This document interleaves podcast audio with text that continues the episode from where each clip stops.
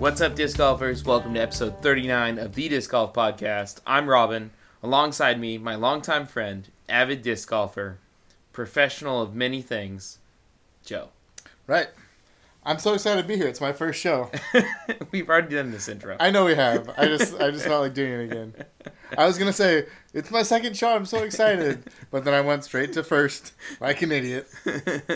I was going to go, like, professional of many things, none of which are disc golf. But well, that's I, very I... true.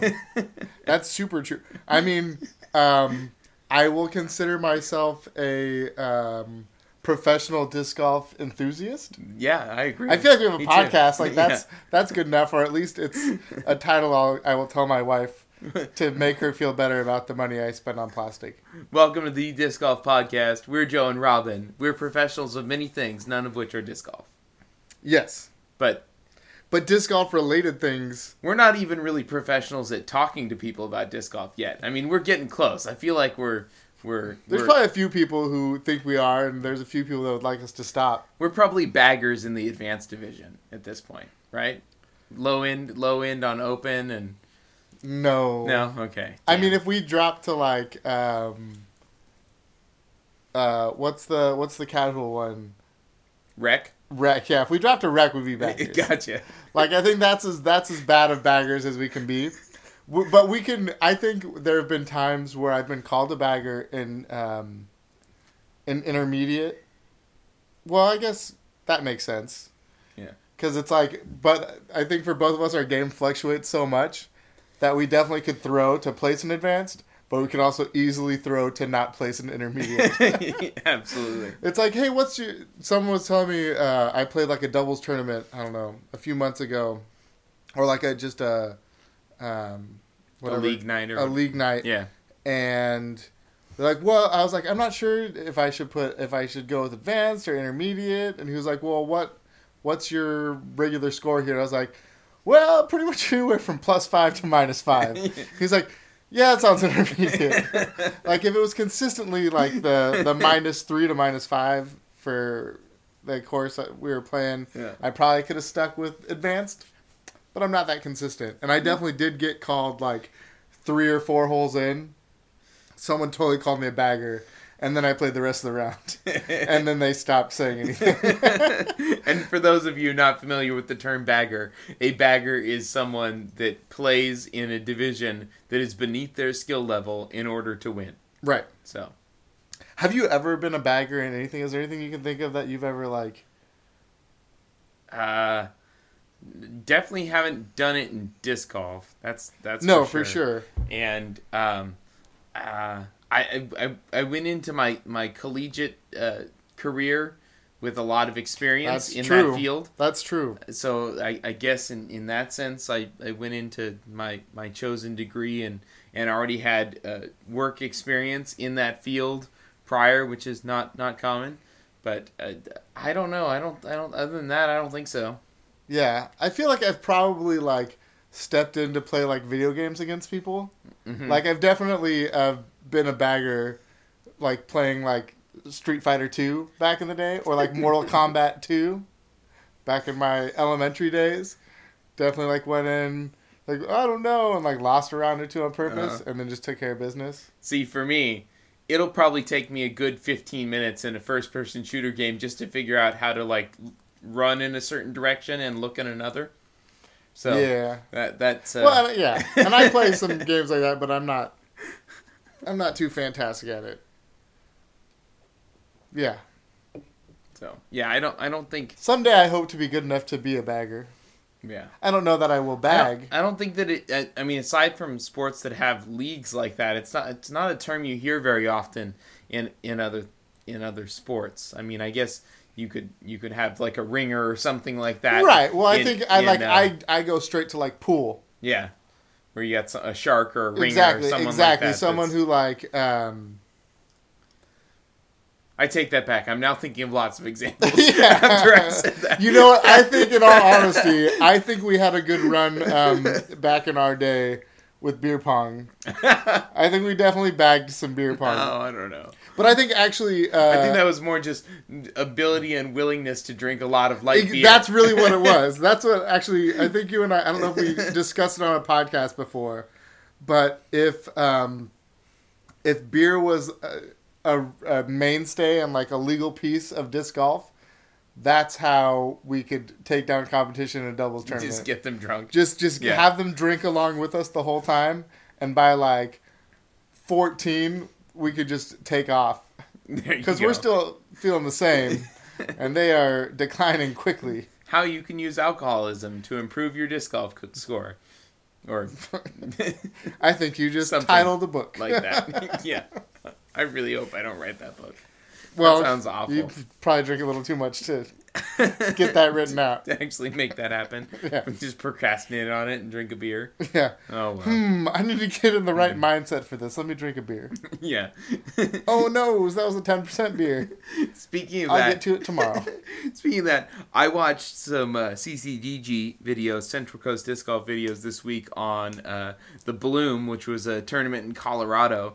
And one of the... There was a little game that the lead card was playing with each other, which was like a points game that they were awarding points to people for bad luck shots, like a, a bad roll away that just had nothing to do with the quality of the shot or yeah. chain outs and things like that. And apparently they, they all put money in in the beginning, and the person that gets the most points at the end of the round wins that, you know, five bucks each or, or whatever it was yeah. from, from the card, which I honestly, I'd never heard of that before. Do you think and, Drew Gibson ever bags that game?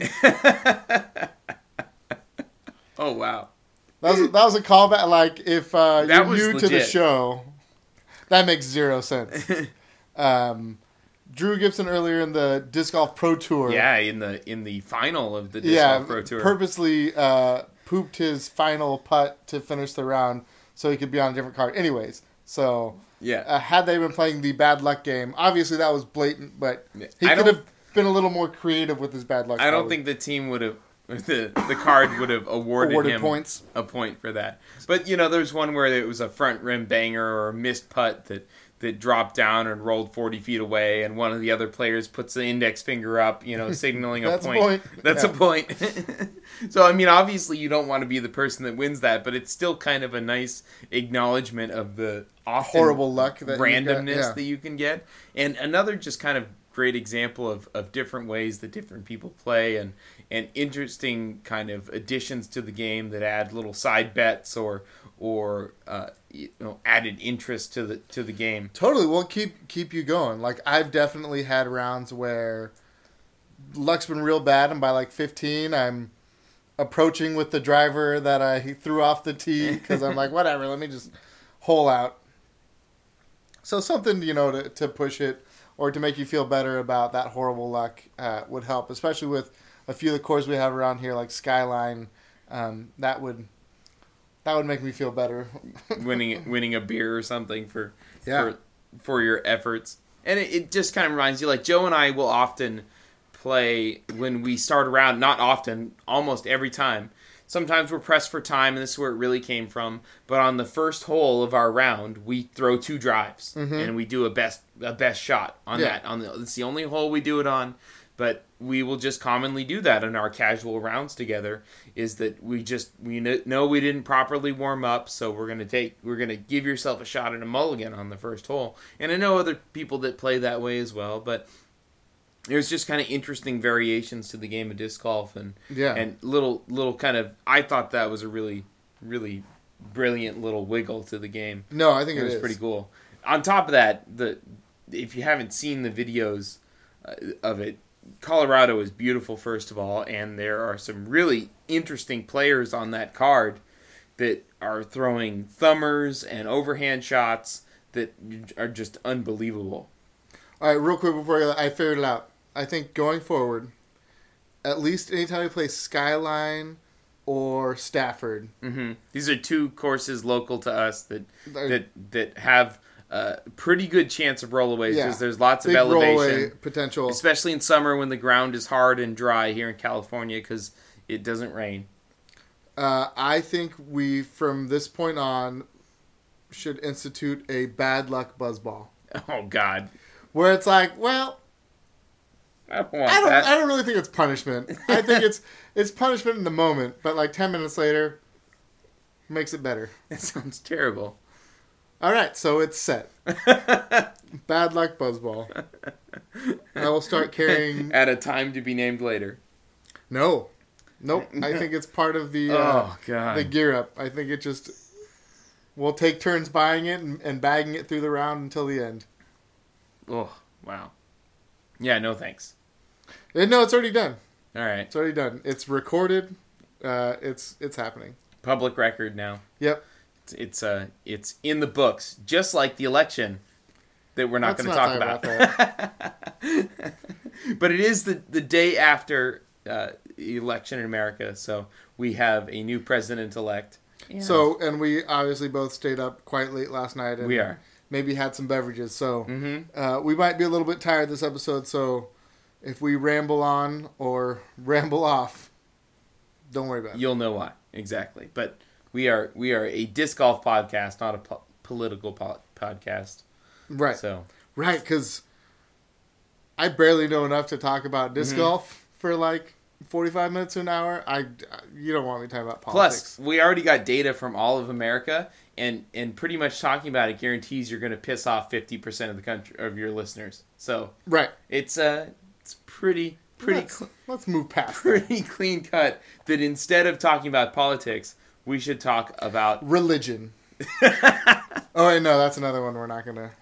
I I was gonna say that we should talk about the Anheuser shot versus the Flex shot. That also that sounds better. That's probably where we should. Yeah, go. I think okay, so. Okay, good call. Good touche. We we have in, in a few different places ha- seen questions and, and things like that, and or seen firsthand with our friends. Seen firsthand with our friends in uh, in playing disc golf the difference between the Anheuser shot and the Flex shot, and also seen some confusion into the difference between the two that we thought we just wanted to cover.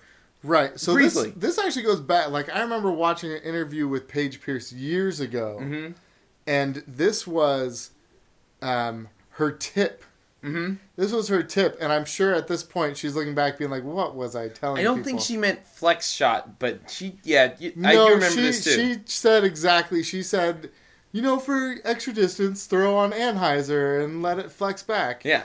And I think... Um, well, but yeah, throwing on Anheuser will do that. But the the Flex, I think, is what we're... Going through, I I do remember what, what you're talking about. That, yeah, that one. I I wish I could remember what it was for. It was probably like Disc Golf Guy or something. Yeah, it was something along those lines. But just quickly, the the Anheuser shot for a, a right-handed player and the Flex shot. And a lot of people call it like the S shot too. Yeah, that yeah, absolutely, especially for the Flex, it's specifically. But an Anheuser shot for a right-handed player is when a player throws a disc that they are going to shape the shot so that it goes to the right. And right normally, hand, backhand. N- normally for a right-handed player that's throwing a backhand shot, you know, if you throw your disc perfectly flat, it's going to go out straight and it's going to finish off fading to the left. Now, an, an Anheuser is when you adjust the path of your throw so that you are going to have a shot that maybe never comes back to the left and goes out sometimes high to left, sometimes low and tight, mm-hmm. but that it goes and, and and turns to the right and carries a, a high amount of turn throughout the flight. And this is done with either A, an, a disc that's understable and and kind of giving it a release point that allows the understability of the disc to right, keep working to the right. Power, right. Or it's done with a little bit of angle on, on the throw, the the release angle. Sometimes both, right. Depending on it. Um, but traditionally, I would say the Anheuser is is more letting the disc do the work for you. Right. So you're you're throwing where you're kind of aiming off to the left for a right-handed backhand player, and and you're throwing a disc that is understable, knowing that when you throw off to the left. At the right angle that the disc is going to continue to work over to the right and give you kind of the opposite of your your right-handed backhand standard Heiser shot. Shape, yeah. And then you have the flex shot that I think a lot of people confuse a lot of times. The flex shot is thrown with an overstable disc, a, sti- right. a disc that is not going to want to turn very much at all, and it's thrown at a more severe angle so that you force it into an S-turn. Right. So as you, it is immediately the disc, as it releases your hand, fighting the angle that you threw it at. So it's, you know, hooking out, you threw it out to the left, you threw it on angle, it works over to the right, and then S's back to the left mm-hmm. at the end, giving a very exaggerated flight path. Right. And we have a lot of people that do this to get more distance. Because right, in the right. beginning, and it, force that you can't flex do for that. Distance. Yeah. So it, we we hear it all the time where people will, just like the Paige Pierce interview that you talked about, and and people will just discover on their own, you know, hey, I threw this disc I normally threw. I put some angle on it, and it flexed out, and I got thirty more feet. We have a tiny issue with that. Yeah. Especially when your goal is to get distance from that type of shot. Right. It, the the flex shot for most players, if you're in an advanced level or uh, you're Nicola Castro or open or something like that, is used for specific things. One, you're in a fairway that has a shot that requires an S. Mm-hmm. So you have to get around a tree. Then you have no option to go to the left, so you have to, or go to the right, so you have to go to the left, but then it has to finish mm-hmm. around another one. Right, and so that in. takes the forehand out because you need it to come back. So you had to have that S line, and so it will be used for that sort of thing. The other option is in kind of max distance situations for very skilled players. With very big arms. With very with a ton of power, they will take an overstable disc and they will throw a flex line, even still not kind of exaggerated. It's more based on their mechanics to get a ton of distance. But it, it there really is a power threshold at which that right. makes sense. Right. And they're right. not they're not manipulating the disc angle like we, we sometimes hear from people where they're almost throwing roller type angles to get more distance. And the problem with it is that you'll develop bad habits in your throwing just to get that extra distance. You don't want to have to throw an S-line. This is a shot that in a tight fairway is just not going to work. Definitely. You, you need a lot of yeah, space. Yeah, if you're not wide open, um, it's, it's not really going to work. Uh, I think the other thing, as you throw more and more, one, now your mechanics are going to be like off axis. You're going to be throwing at a weird angle mm-hmm. that's not going to be optimum for power. But two, with anybody, especially when you're starting out, you're going to slowly develop more power, mm-hmm. right? So you're going to mix that more power with probably that same disc beating in, mm-hmm. and now that disc that you were throwing on these cool S lines isn't going to come back, and Suddenly, you're going to throw a, a yeah. C. Yeah.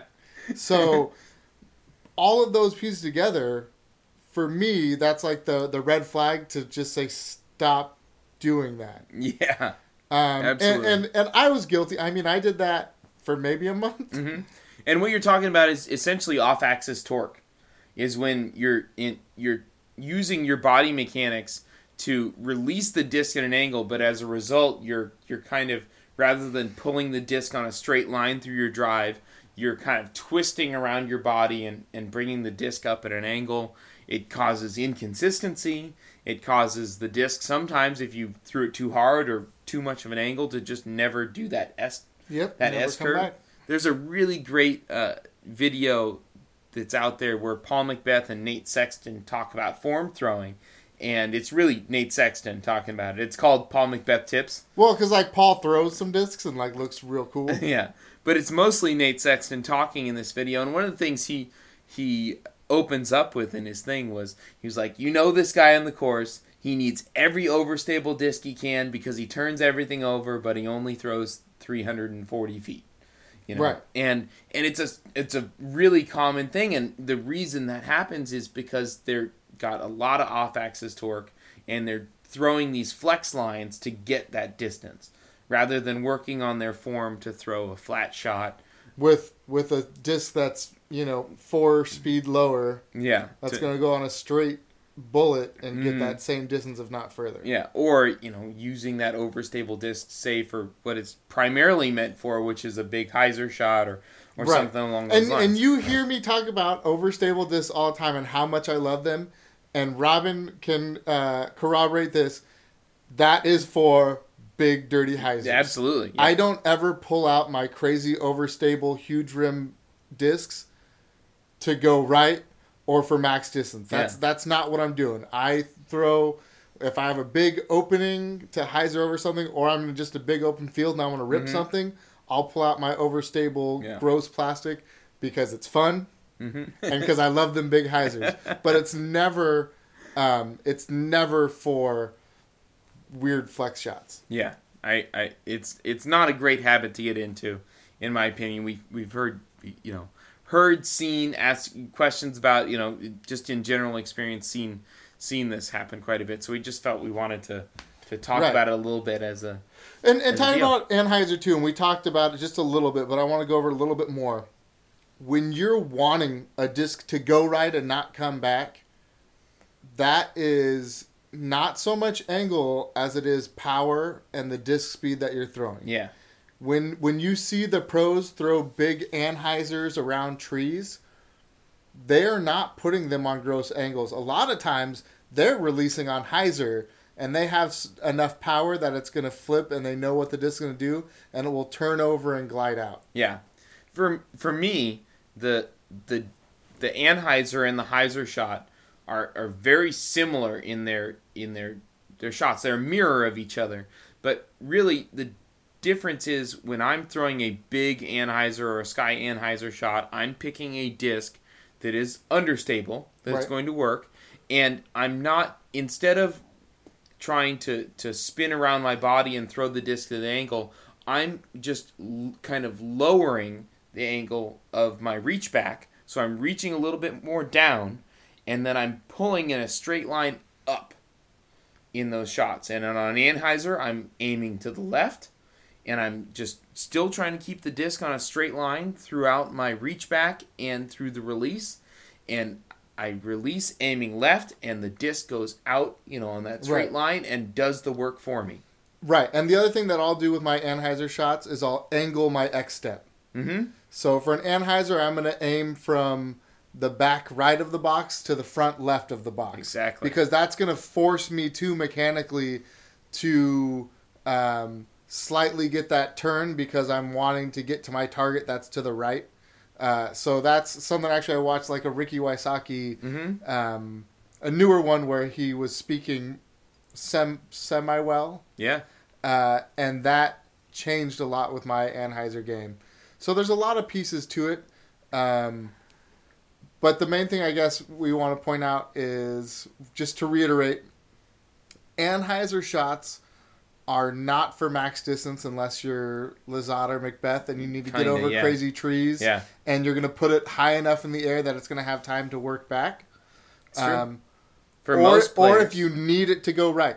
Yeah. Like, that's what we're using. It's not a max distance throw. For most players, the max distance throw is probably the hyzer flip. Yep. So an understable disc with a lot of glide, most likely a tailwind, where you're throwing on a, a slight hyzer angle with a nice...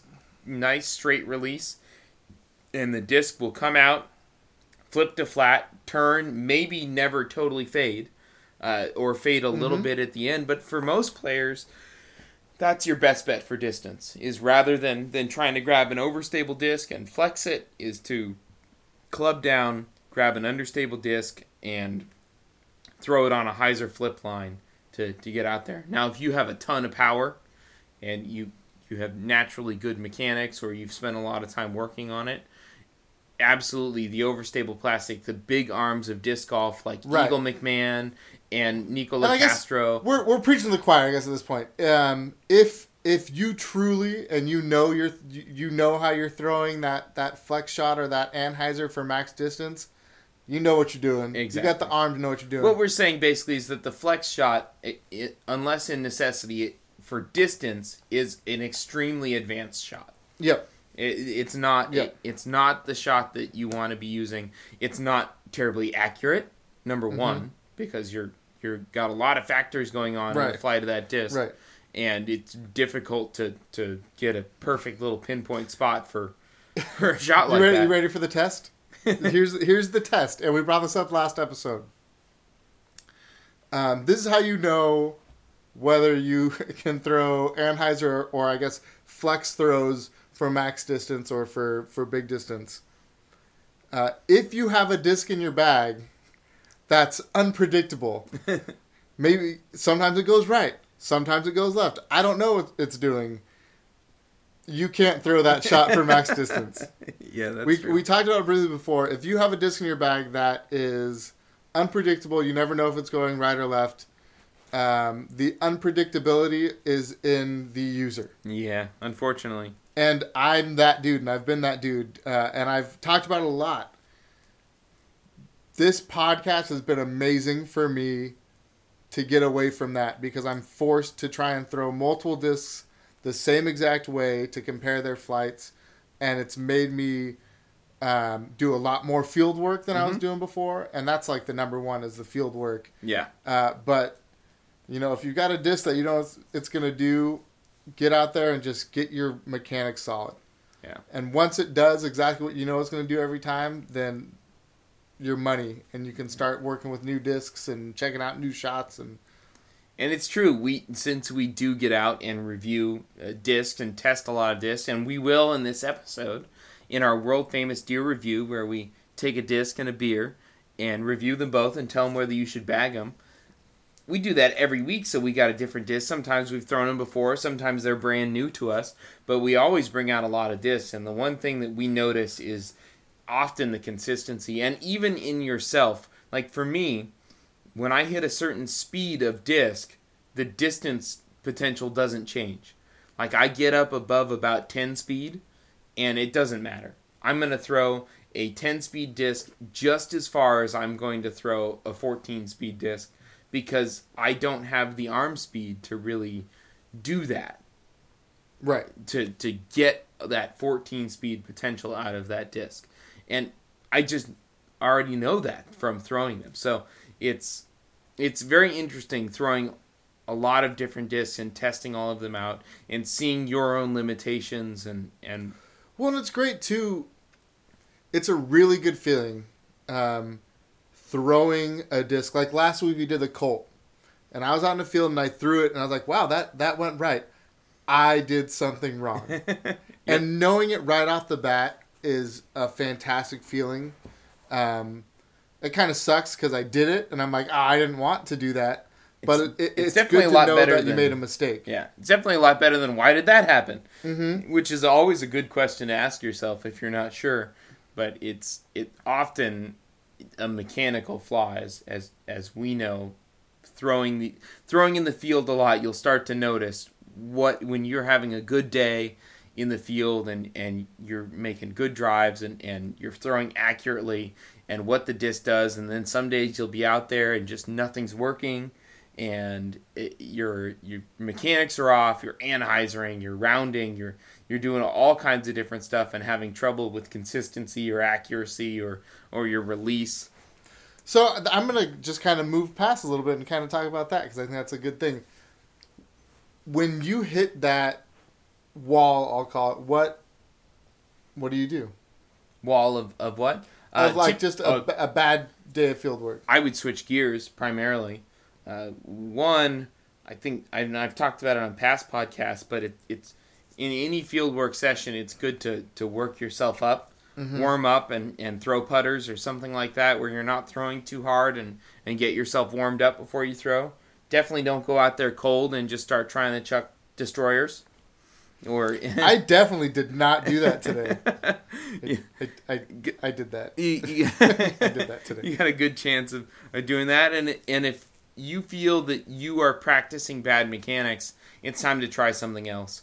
You know, go go find a spot where you can throw a eighty-foot upshot with your putter and just try and put it six feet away from your mark over and over and over mm-hmm. again. Or, you know, where you can really power down. That's that's typically what I would say if you're if you're out in the field trying to practice distance drives and, and suddenly you're just way off the mark all the time. Yeah. It's time to switch gears and, and try something different. Most I would say I would say switch gears, but the other thing I would even say is, and this is me, and I literally work next to our field work field, um, so it's easy for me to say this because I can get out pretty darn often. Um, I I might just call it a day. You could. Um, if yeah. if my mechanics are so out of whack that I am mm-hmm. don't know what those big drives are doing, I honestly feel like I might hurt myself. You could. That, that well, that's why I said that. Right, switch gears, and I think for me, I might just be like, I've probably already done some damage. um, I'm just going to try and recoup a little bit. Yeah. And uh, I mean, it's important you are doing an athletic motion. I, I would liken a, a good disc golf drive to, to you know pitching in baseball, where mm-hmm. if, if you're not warmed up properly and, and, and not in the right motion, yeah, you can hurt yourself, especially if you're throwing twenty drivers in a row, and then you go to the end of the field and you throw twenty drivers back. You know, these are, you know, a lot of energy being expended in, in throws like this, and it, it's important to take the time to, to warm up and and get your get your body in the right motion. I think that throwing the lower speed stuff first really helps for that. Get yourself in a groove and get some confidence with, with some of those shots, and and if it's not working, going back to them can't hurt at all, and sometimes helps you figure something out, you know, when your when your throw isn't going where you want it to, and then you go and grab your, your mid-range discs or your putters and throw them around and go, oh, you know, my right, my yeah. buzz never does that. At, I'm probably anhyzering it, or I'm right. I probably have been, you know, releasing way too early, or, or something along those lines. Just helps. You know, if you've been playing the same hole at your local course and you always throw the same disc and it's not working, a lot of times I've been able to jumpstart myself by just being like, you know what, this disc could work here. I'm going to try something slightly different. Right. You reset your mind. Right. You, you you know, so much of this game is mental. And I'm really good about doing the opposite um, of like, you know what, I birdie this hole every time. I'm going to try something different. What an idiot. I do that all the time because I have new plastic or whatever. Um, like, if it's working well... You know, if it ain't broke, don't fix it. Yeah. And I'm definitely like the master of like, hmm, I could probably be like on the pin rather than six feet out. Let me try this. If I switch discs instead of parking, I'll ace it. Yep. Right. Yeah. Yeah. I feel um, like the reason I don't have an ace is because I just consistently get close to the pin. Like with an ace, right? If I miss, I'm screwed. Mm-hmm. So you're know. saying that you don't have aces because aces are bad shots, and you don't throw bad shots? Is that what I'm? Is that what I'm hearing? I mean, basically. Is that what I just I mean, heard? Listen, I don't have an ace. Just let me feel good about myself somehow, somewhere. Well, you are on a podcast about disc golf right now. Uh, you have an alcoholic beverage that you're going to review for the wonderful listeners. Oh, it's gonna, so it's gonna and, be so good. Uh, so I mean, so that good. sounds good. All right, so, all right. I feel better now. We're looking up already, but I, but I still want an ace. I, it'll happen. We need to start. I mean, going, maybe it's gonna happen. It's gonna happen. I mean, I have a buddy uh, who has been playing for super long. Like, I feel like he told me he was playing like over twenty years, maybe even over twenty-five years before he got his first mm-hmm. ace, and I was there to witness it. Mm-hmm. And had he not hit that ace, that disc was going far, far away from the basket. Yeah. That's true. There's there's a lot of truth to the uh, to the ace being not such a great shot sometimes. I'd say that most of the ones that, that probably are still good shots are the skip aces. Yeah, those are those are the ones that most likely, because they already had some of a lot of the speed deadened by the impact mm-hmm. with the ground or whatever they skipped off of.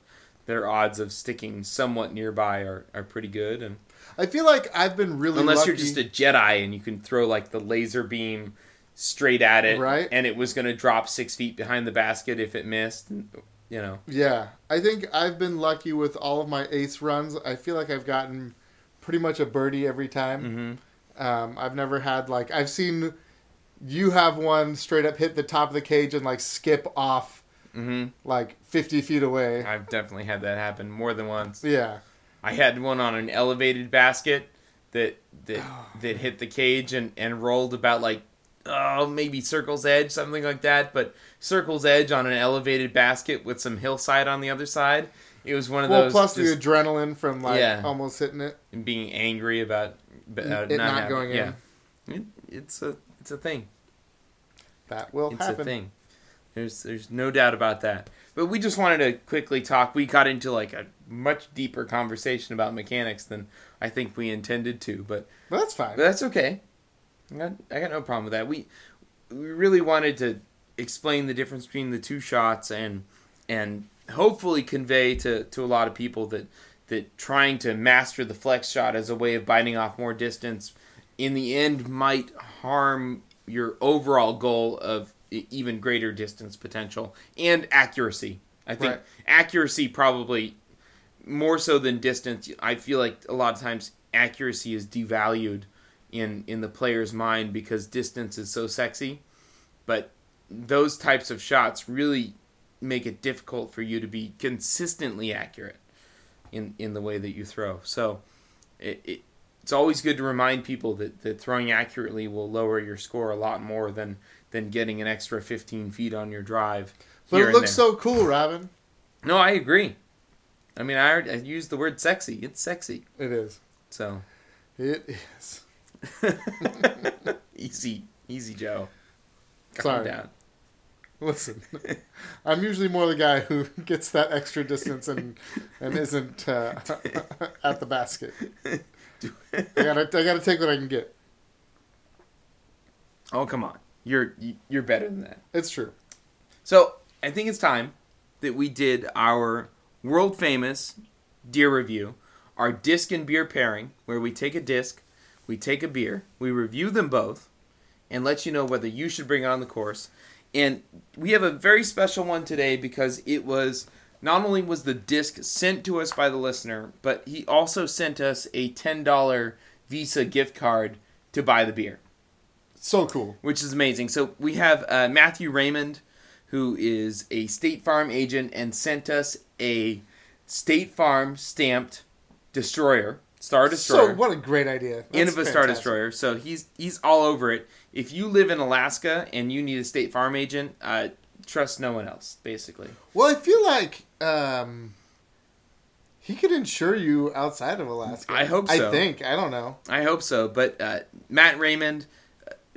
terrific listener, long-time listener who, who took the time to send us a nice note and send us this disc and also the just kind of general awesomeness of sending a gift Listen, card. It's a, it's a one seventy-two Star Destroyer. Yeah. Like, this is like a dream disc for a lot of people. It's, like, he, yeah. he didn't, you know, he didn't get, like, D X Destroyer stamped. Mm-hmm. They're not misprints. Like, it's a nice, clean, white Star Destroyer. Yeah. And then just the, the general awesomeness of also sending us money for beer. So tonight we're going to pair this State Farm Star Destroyer with uh, Stone Brewing Company's tenth anniversary India Pale Ale. Now, funny story about this. Yeah. Matt Raymond, his suggestion for this deer review was that we review it with Stone Ruination yes, I P A, that's which, he, yeah. you know, would make sense. Destroyer, Ruination, and, you know, they go together. They're destroying well, yeah, things. Yeah. So, Joe, what exactly happened that we ended up with with the tenth anniversary India Pale Ale by Stone instead? Okay, so this is I'll, let me let me run this through. Uh, first off, like last minute, Robin says, "Hey Joe, can you pick up the beer? Because I can't do it." So I said, "Fine, I will try and leave work a little bit early because that's the only way." I didn't say this to him, but in my mind, I was like, "I have to leave work a little bit early because my wife will be upset if I come home late." Because I need to stop to get beer. Smelling like beer. Right. Well, if you stop to get it, you got to drink some, right? That's part of the deal.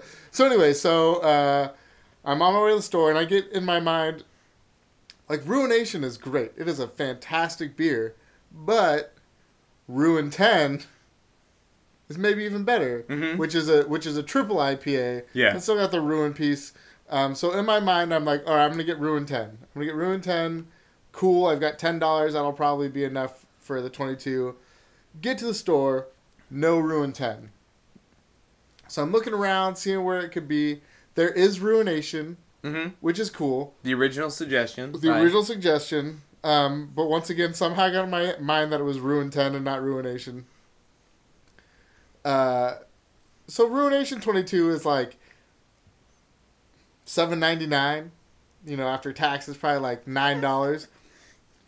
Lo and behold, I look down below the twenty-two, and there's a four-pack of Stone twenty-twos. So it's their twentieth anniversary, mm-hmm. and they put a four-pack out, and these are all like ninety-plus rated beers. Yeah. Uh, they're all like eight point five percent or up. I think there, there's like one eight point five percent and everything is like ten percent and up. Yeah. Awesome beers. It's this Encore series. So uh, there's one beer in it that is new, but the other three, I think, are probably like limited releases from back in the day that I they're putting so. back out. Hence the Encore.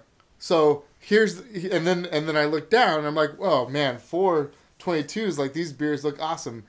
Look down a little bit further, price tag, nineteen ninety-nine. You are never going to get four twenty-twos of anything Stone.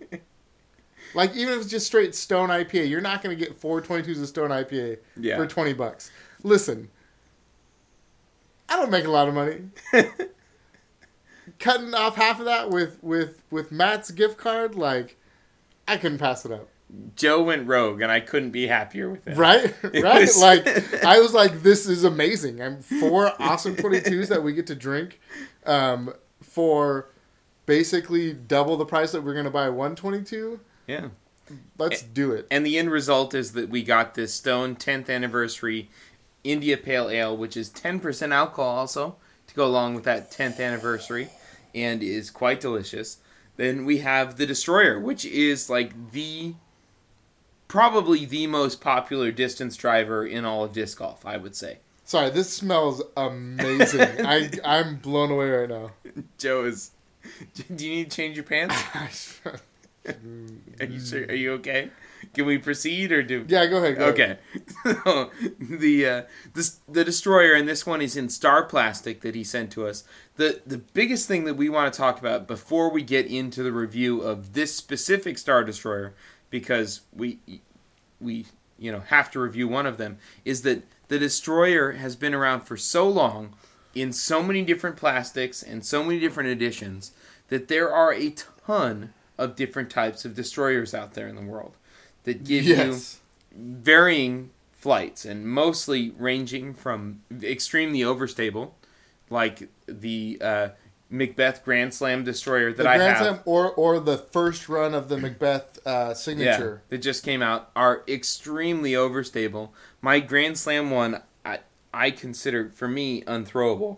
Um, Same with... So I... Um, I'll, I'll be honest. I have thrown Jenkins uh, Destroyers. Mm-hmm. And I threw them for a, a good amount of time, but that was when... That was previous to the podcast, so mm. I just kind of went on that tangent of throwing consistently, and I don't think I was really that consistent. I definitely had it in my mind that um, Destroyers were incredibly understable because I was turning them over, but that probably was partly me, but also uh, the Jenkins ones I threw were either given to me or found or whatever, so they were never fresh either. So I had this like skewed vision. Um, and today I threw a beautiful Champion Destroyer mm-hmm. that we got from Bear Republic we did. Brewing. Yeah, with a nice little sparkle sparkle hot stamp on it with their Racer, Racer five logo. And then I did throw a first run McBeth signature, mm-hmm. which, yes, unthrowable, but today not as unthrowable as it had been in the past. That's so good. I feel good about my arm today. That's great. And then the the one that we threw, the, the State Farm one that, that was given to us to, to Matt Raymond, and the, these Star Destroyers, and I've had one, I had a bottom stamp one recently that we actually gave away to a listener that was that was pretty throwable. But the, the Destroyer comes with a flight number of tw- flight numbers of twelve speed. It is a five glide, a turn of minus one, and a fade of three. So. It, you're a high-speed driver. It is relatively thin profile considering the speed of it, so you know, not a terribly deep rim uh, on the inside of it, and it just probably one of the most widely used and dependable distance drivers that, that's out there. Uh, the the minus one is something that I will say that develops with the disc. Mm-hmm. Out of the box, that right. minus one, unless you have a really, really big arm, is probably not going to going to be apparent at all. Um, so. And, and as far as high speed goes, um, it's not an incredibly wide rim. No, either, not really, no. Which I think is why a lot of people gravitate towards it and love it. Mm-hmm. Um, yeah, compared to, to a lot of other high-speed discs, the, the rim width is not is not extreme either. So for a lot of different players with different hand sizes and everything, it, it should be fairly comfortable for, for most everyone. Right. You know, this is the disc that obviously Avery Jenkins, Paul McBeth, so many other players over the years have used it. The uh, the Legacy Outlaw is essentially a, a carbon copy of it. Right. Well, um, if you look at any Innova player, right, um, I think almost every top pro use the Destroyer for yeah. max distance. I'd say so. Um, you know, McBeth carries multiple of them in, in various states of wear. So it, when you're throwing the Destroyer out of out of the box brand new, what you're throwing is an overstable distance driver. Mm-hmm. You're not going to get too much turn out of it unless it's either one, uh, very lightweight, like maybe it's a Blizzard version of it, something along those lines. Or but, your Paul McBeth.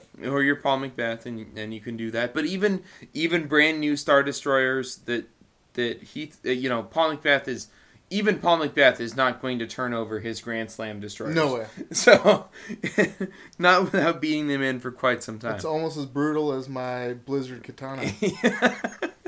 Joe has a, a Blizzard. Like, no joke. It's stupid. Unbelievably, a Blizzard Katana, an understable distance driver, is super meaty. So it's dumb. No, no idea how that happened. There's something like it was a reject from the factory that somehow landed in my bag. It's probably some sort of Cool Runnings like weighted weighted bobsled issue that's oh, going on. Totally. That's so. But with that said, um, Robin kind of talked about it at the beginning. Um, so I'm just kind of giving you my thoughts on on the Destroyer, and my thoughts are based on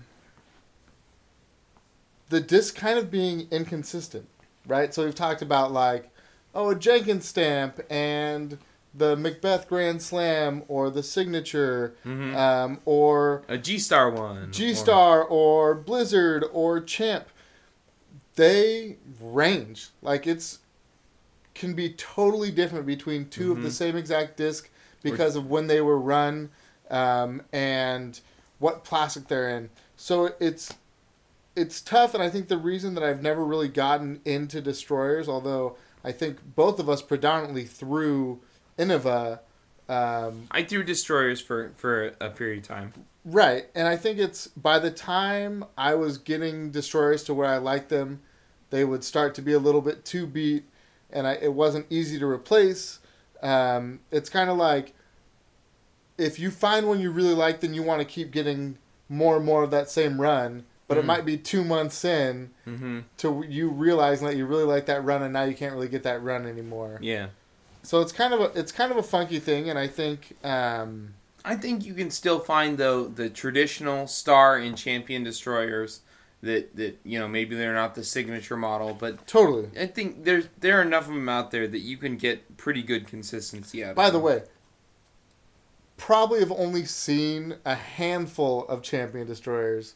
Let alone thrown one. I like the Champion Destroyer. Yeah.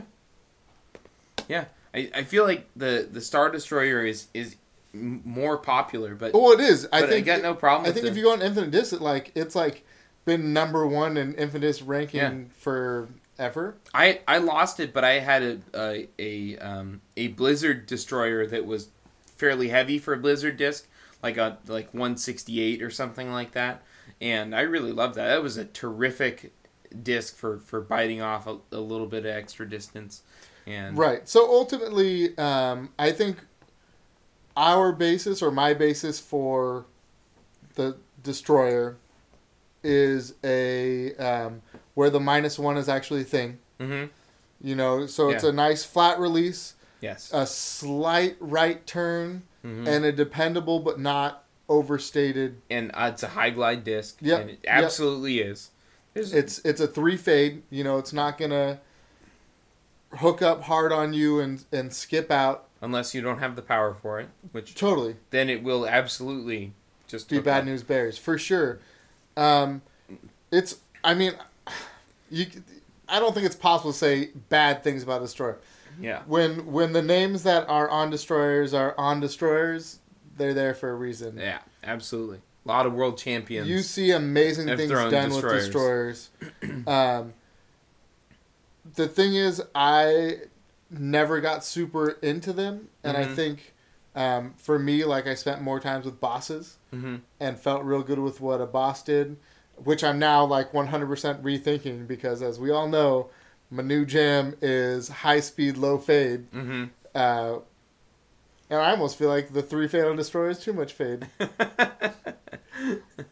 Could be. Um, but I mean, it's, it's a fantastic disc. I think mm-hmm. if you have the power to do something with a twelve speed, mm-hmm. you definitely need to have one. Um, if you have the power to do something with a ten or eleven, and have the time to wear in mm-hmm. a star, yeah. you definitely should have one. Yeah. Um, I I do think, and I'm a firm believer, everyone needs to own a Destroyer. I I agree. At if, least one. Everyone does. Like Number shit. One, so great l- name. Listen, like, I, I'm it's telling a Star Destroyer. you, I'm telling you right now, I don't throw Destroyers. I don't. But I own four Destroyers. Yeah. I own four Destroyers. I think if I went through the pile, I could probably I could probably end up with six or seven. I right, I, and and I there are places and there are times. Um, it's it's a fantastic disc, but at the same time, my four Destroyers are all either they're all different plastic, different runs. Um, there's not really consistency there, which is probably more on me than the disc. Um.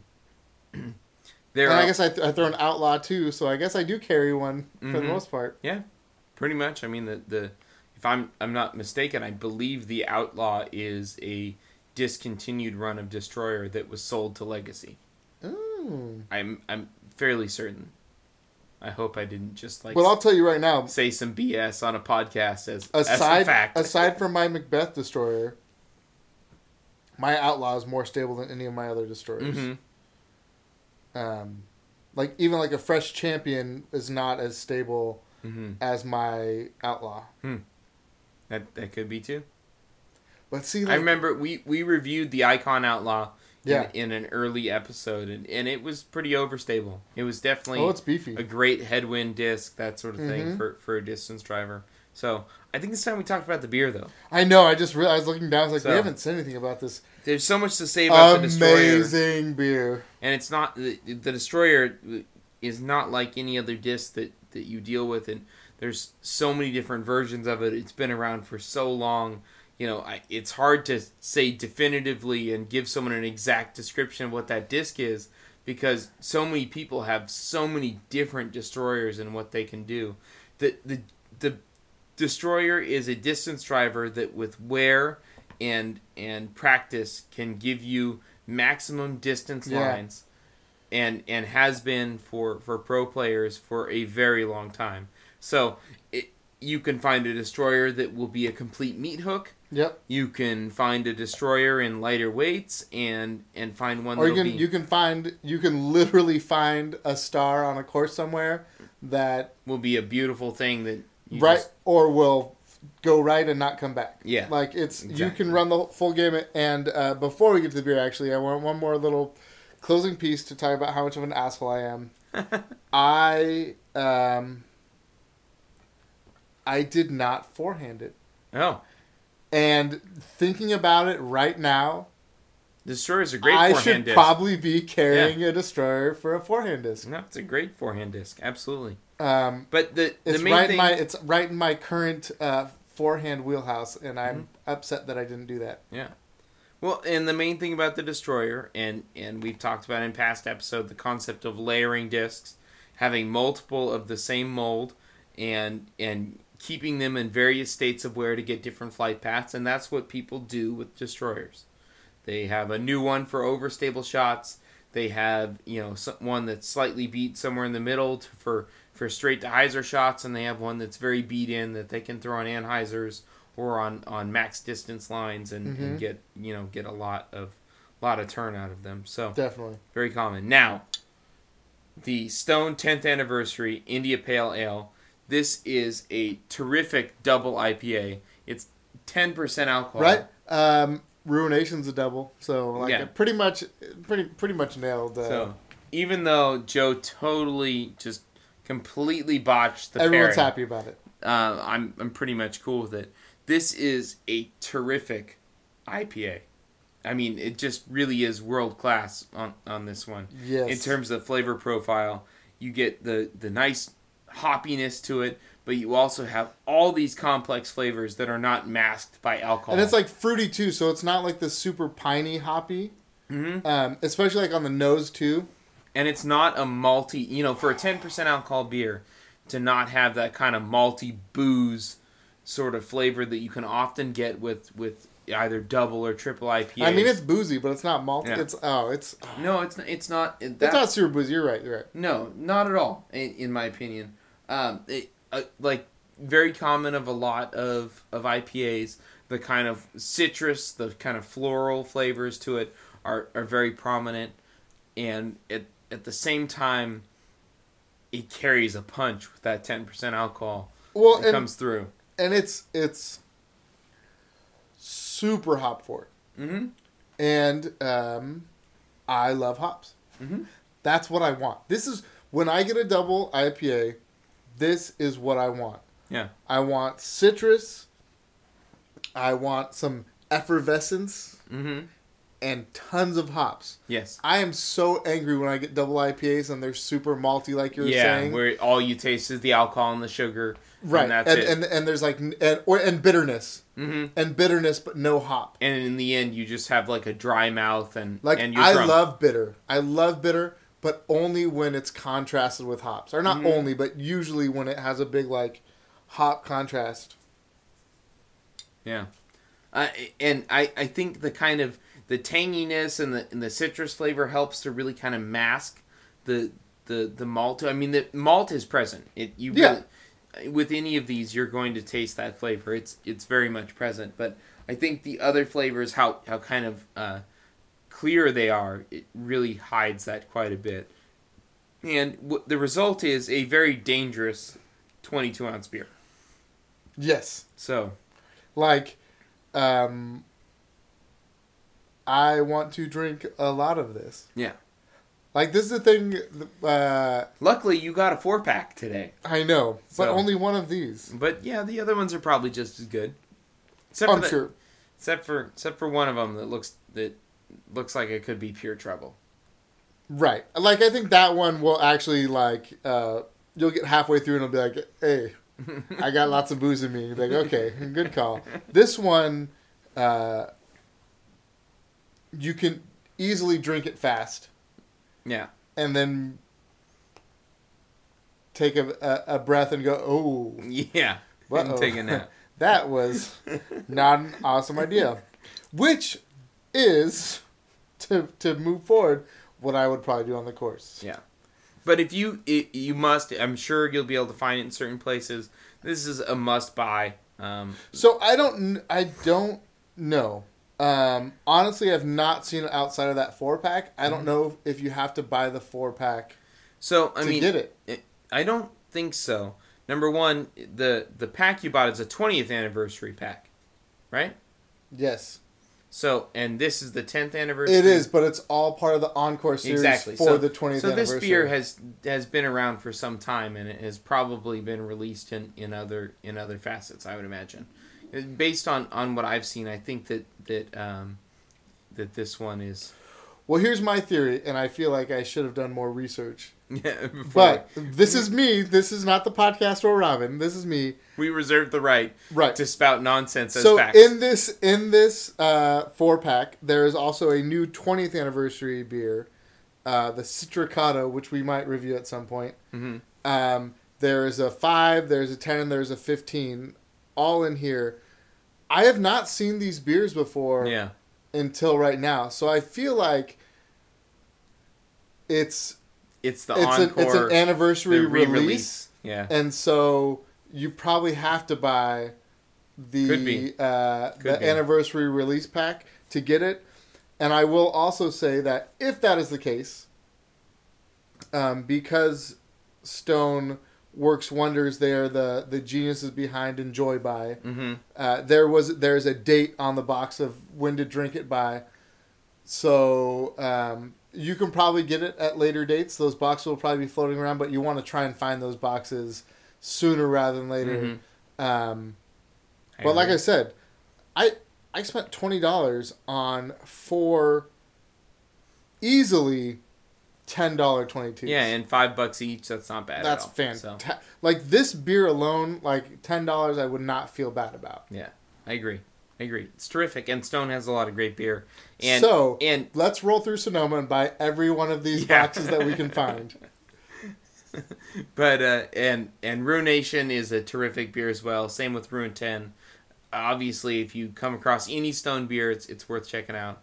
Very delicious. Joe, have you? We normally finish out these these deer reviews, our our disc and beer pairings, with a verdict. And have you come to a verdict with the? First, we should say, the Destroyer. Are you going to bag it? Um, give me just one second. I gotta take you one more sip of this. But uh, I want that. You can have the. Re- let me. You're just... supposed to talk. You're supposed. I to I know. Just. It's so good. Just, all right. Just fine. Uh, just like hum a little ditty. So the Destroyer, I'm going to say, one, I have bagged it in the past. And uh, and it it's not out of the question that I would bag it in the future. But to be honest, I've spent more time of recent lowering the speeds in my bag right. and getting myself down, you know, to the point where I really maybe don't have much over over nine speed to begin with in my bag.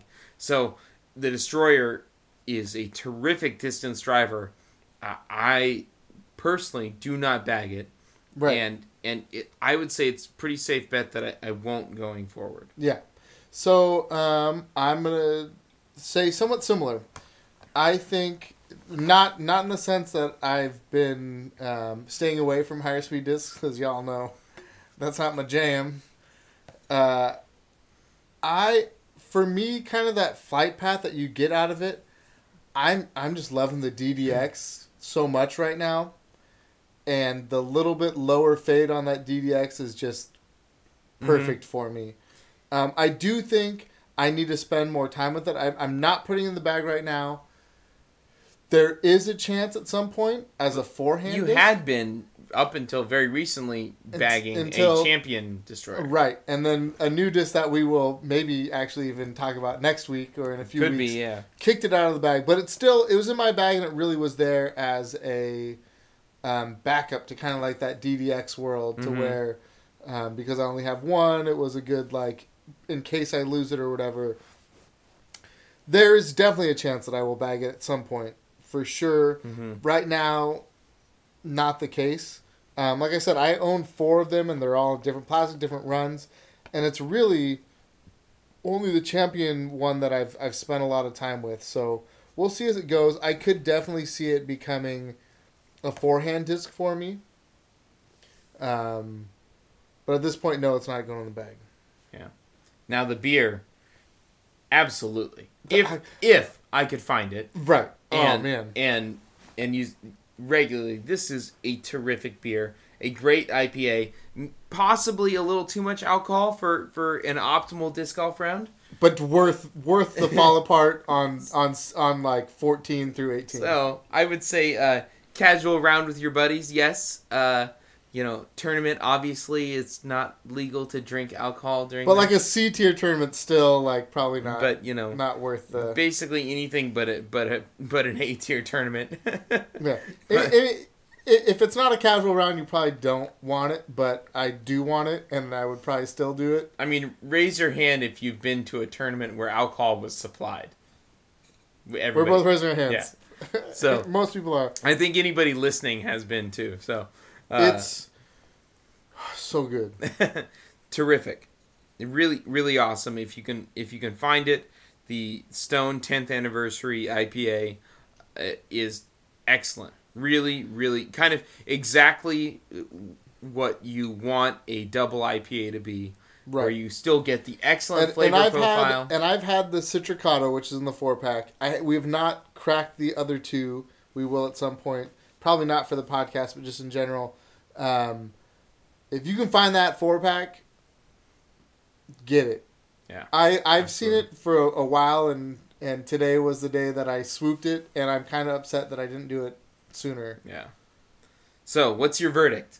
What what what, what are you going to give the the Stone tenth Anniversary I P A and the Destroyer? What's the final verdict of the disc and beer pairing? I'm giving it a uh, a a blurry final four hole par run. Blurry. Uh, it, it's the uh, you know what I parred out on the last four. I kind of wasn't totally there.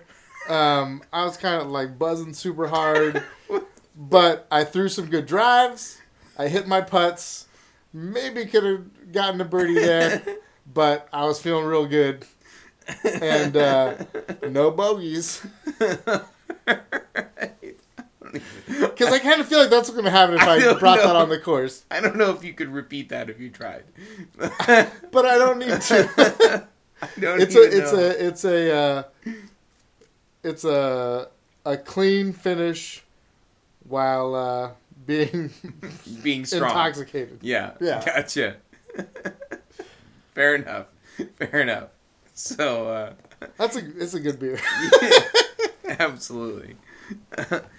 Now, our disc and beer pairing, another deer review in the books. It's time for us to close out this episode, number thirty-nine of the Disc Golf Podcast. We have great listeners that join us in our Slack group all the time, which is a communication and app. And that's how we uh, got, actually, our deer review for... Exactly. That's uh, Matt, who is a, a member of that Slack group. And we will happily send you an invite to it. If you would like to chat with us and other Disc Golf Podcast listeners... They're active all the time, posting videos, things that you want to see about disc golf. They've people trading discs on there. It's all kinds of goofy stuff. Talking about beer. Constantly. Talking about not drinking beer. All so, sorts of good stuff. But send us an email, the disc golf podcast at gmail dot com. We'll send you an invite to the Slack group. Or if you just want to email us and tell us how much you love the show, we we are not opposed to flattery, and we'll certainly, you know, take as much as possible. No, totally. Um... Listen, we got a ten dollar Visa gift card to buy beer today. That is the most money we have gotten through this podcast since we began. So we are definitely not doing it for the money. Uh, we're doing it because we have a great time doing it. It's fun. But also, uh, we feel like people are having a good time listening and our fans. So the more you let us know... Uh, the more fun we have doing it. Yeah, and we love engaging with uh, with our listeners on, on our Slack group. So definitely check that out if you'd like to. Send us an email, the disc golf podcast at gmail dot com. We have all kinds of fun in there. Joe, tell them about the rest of our social media accounts, where they can find pictures we post and, and information about our podcast. Yeah, so we are on Twitter, at the Disc Pod. We are on Instagram, the Disc Golf Podcast, facebook dot com slash the Disc Golf Podcast. We are on Stitcher, we're on SoundCloud, on iTunes, which we would love your uh, five-star, four-star, five-star. Five-star. Five-star sure. review. I was just making sure it wasn't a four-star rating system. It was nope. five. Five. Uh, let us know. Have a good time. And, and please join us on Slack. It's just a fun time. Fun to be had by all. It is. And speaking of our listeners from Slack, we have two different things that we want to shout out from our listeners this week. We have one, one of our, our uh, a great uh, kind of video editor that, that's posting videos lately. We talked about it on a previous episode about Does It Disc Golf as a series that he started. He's got a new video that drops today, which is Friday most likely, depending on when I post it. Um, Listen, it's probably Thursday. Post the podcast. Well, maybe maybe I get this out tomorrow, which is Thursday the tenth of uh, of November. But most of the time I get it out on Friday. But it's uh, J T O and then the number two go, and he has a YouTube channel, and he's started a series called Does It Disc Golf, and he's just introduced another episode where he's throwing a pie tin, and that thing actually flies. Do you think he's gonna have an episode where uh, it's just like a minute and a half long? He's like, nope. Yeah, could be. Nope, doesn't disc golf. I think that probably would have been the first one with the iPad. But hey, he championed through. But uh, cut them fingers up on that shattered screen. Definitely check out that channel. Super entertaining videos, great concept, and, and really does a nice job with all the editing and filming uh, of those, and lots more good stuff to come from Josh. So check that out. We also have another... Second edition. Second edition of the Panda Picks, who is one of our listeners, who is the panda of, of the Disc Golf Podcast, who's going to close us out in this episode, giving us his picks for the weekend. And he said something about like uh, like D G A M. I don't know who that guy is, yeah. but I don't know. I'm not sure what D G A M is, but he mentions it in Maybe. there. And if, if you know, let us know. We're, Maybe he's like a trance sure. D J or something. Could be.